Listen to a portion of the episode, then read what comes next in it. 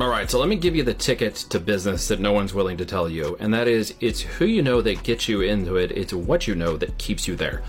Find a group, a mastermind, or a coach, get in good with them, learn everything they know, and then you will be able to stay there. You'll be able to advance through that learning, that growth, hopefully building the business along the way, understanding the fundamentals of business and knowledge if you are uh, an entrepreneur for the first time, if you're launching out on your own. There is safety in numbers, as they say.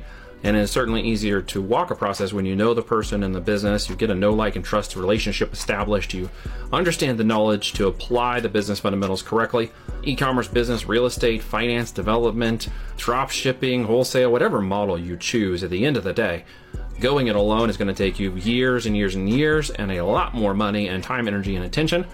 Uh, than if you find a mentor and someone to get with. So I always recommend that somebody um, pair up with a mentor and a coach and don't try to get into business on your own. Shortcast Club